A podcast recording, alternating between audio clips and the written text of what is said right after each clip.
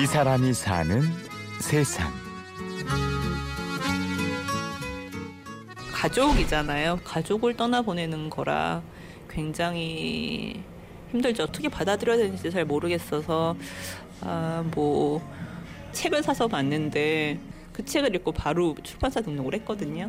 아, 나 같은 사람이 있을 것이다, 라는, 그 사람들이랑만 같이 나눠보는 책이었으면 좋겠다. 이제 그렇게 해서 출판을 시작하게 된 거죠.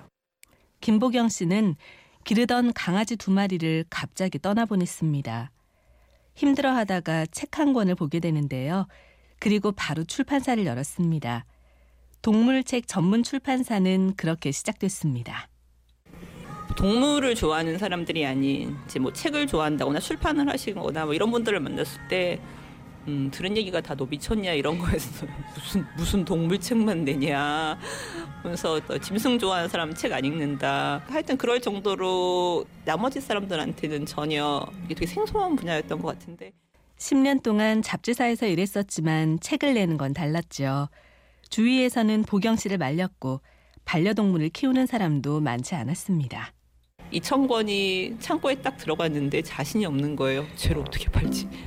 왜냐하면 잡지는 1년, 한 달에 몇만 권씩 나갔지만 내가 판 게 아니었잖아요. 2천 권을 도대체 어떻게 팔지? 막, 어, 진짜 되게 무서웠었는데, 근데 그게 한 달 만에 이세를 찍게 됐어요. 2천 권다 팔렸다는 얘기, 얘기여서, 저 그때 용기를 좀 얻었죠. 아, 나처럼 이런 책을 기다리는 사람들이 있었구나. 그 용기를 좀 얻었던 것 같아요. 첫 책을 내면.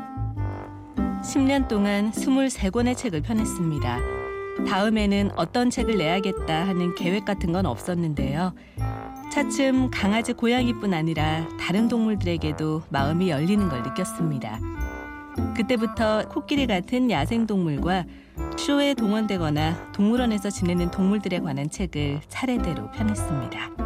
제가 반려동물 키우면서 아, 이 아이가 굉장히 소중한 존재고 뭐 우리랑 별반 다르지 않는다는 걸 막 배워 나가면서 얘네들한테 배운 것 게 자꾸 시야가 넓어진다는 거였거든요. 이 아이가 되게 소중한 거 말고 이제 막 길에 있는 길고양이도 보이고 지금 우리 집 안에 있는 이 아이랑 밖에 있는 길고양이랑 유기동물이랑 다르지 않다는 걸 또 알게 되는 거예요. 그래서 그런 아이들에 대한 관심이 생기고 이제 그러고 나니까 또 넓어지는 거죠. 동물원 동물들도 불쌍해지는 거고. 코끼리 배설물을 책으로 만들게 된 것도 이런 이유에서입니다. 스리랑카의 숲이 벌목되면서 그곳에 살던 코끼리들이 서식지를 잃고 마을로 내려와서 사람들과 갈등을 빚는 모습을 보게 된 거죠. 숲이 동물들에게 얼마나 중요한지를 깨닫고는 동물과 인간이 함께 잘 사는 법에 대해서 고민하기 시작했습니다. 그때부터 모든 책을 재생지에 인쇄하기로 했습니다. 넓어져 넓어져 동물원에서 이제 그 야생동물까지 가게 되면서 이제 저도 재생지를 쓰게도 된 거지만 그러다 보니까 이제 아, 쟤네들이랑 우리랑 같이 살 수 있는 방법까지 이제 생각하게 되는 거고 그냥 뭐 지금 내 역사 선택하는 한 가지가 어떤 다른 한 생명한테 조금 생명을 평화롭게 연장할 수 있는 방법이 된다면 그것도 오지랖일 것 같기는 한데 예, 저와 같은 생각을 가졌던 독자들이라면 동의해 줄 것 같아서 저렇게까지도 넓어지는 것 같아요 이 이야기가. 하지만 아직까지 보경 씨처럼 생각하는 사람들이 많지는 않습니다. 인간과 동물 사이에 빚어지는 갈등도 점점 늘고 있는데요. 길고양이의 경우가 대표적입니다. 그 아이들이 무슨 야생성을 갖고 있거나 그 아이들이 뭐 어떤 악함을 갖고 있는 그런 이유가 아니고 걔네들은 길이 집인 거고 길에서 살던 아이였던 거고 문제는 그 아이들이 살던 공간에 자꾸 사람들이 집을 짓고 예전에는 이제 좀 흙이 있고 집에서 건축물이 올라갔었는데 요즘에는 정말 흙 하나 없이 막 건축물이 빽빽히 올라가면서 그 아이들이 있을 곳이 더 없어지고 그래서 더 붉어지는 경향도 있기는 하는 것 같아요. 그러니까 그렇게 바라보면 워낙 있던 아이들이니까 그 아이들을 내쫓는 거나 죽이는 걸로 해결은 아니고 우리가 뭔가 노력하면서 서로 공존하는 뭐 이런 방법을 고민하는 게 사람으로서의 자세 아닐까요? 유기동물에 대한 문제도 심각한데요. 동물을 유기하는 사례가 늘어나는 건 기르는 사람들이 동물과 함께 생활하는 방법을 잘 모르기 때문에 일어나는 일이기도 합니다.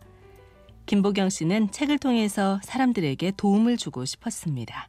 아무 생각 없이 막 여러 번 들였다가 뭐 개끼리 문다거나 아니면 사람을 문다거나 교육 하나도 안 시켰다가 그러면 그 다음은 뻔하거든요. 버리세요.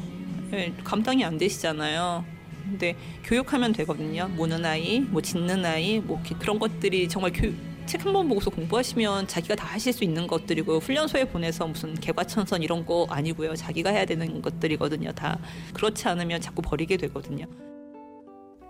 첫 책을 낸 지 10년이 지났습니다. 반려동물들과 함께 보낸 세월만큼이나 세상을 바라보는 눈도 넓어지고 깊어졌는데요. 보경 씨는 자신과 같은 사람들이 많아졌으면 좋겠다고 말합니다. 누군가를 만나고 추억을 쌓고 그 시간을 통해 성장하게 되는 건 특별한 의미로 남기 때문입니다. 저는 그래서 반려인구 수가 좀 늘었으면 좋겠다는 생각을 항상 하거든요. 저제 조카들도 보면 확실히 남달라요. 예, 생명을 대하는 것 그리고 그게 친구를 대하는 것 막 이런 것들이 약간의 연민의 마음을 갖고 시작을 하는 것 같아요. 모든 관계에서 아마 가장 좋은 교육은 반려동물과 함께 사는 게 아닐까. 같이 산책하고 이렇게 막 좋은 봄날 막 매일매일 산책했던 뭐한한 시간 정도씩 막 그런 게 너무 그리워서 다시 강아지랑 살고 싶다라는 생각이 들어요.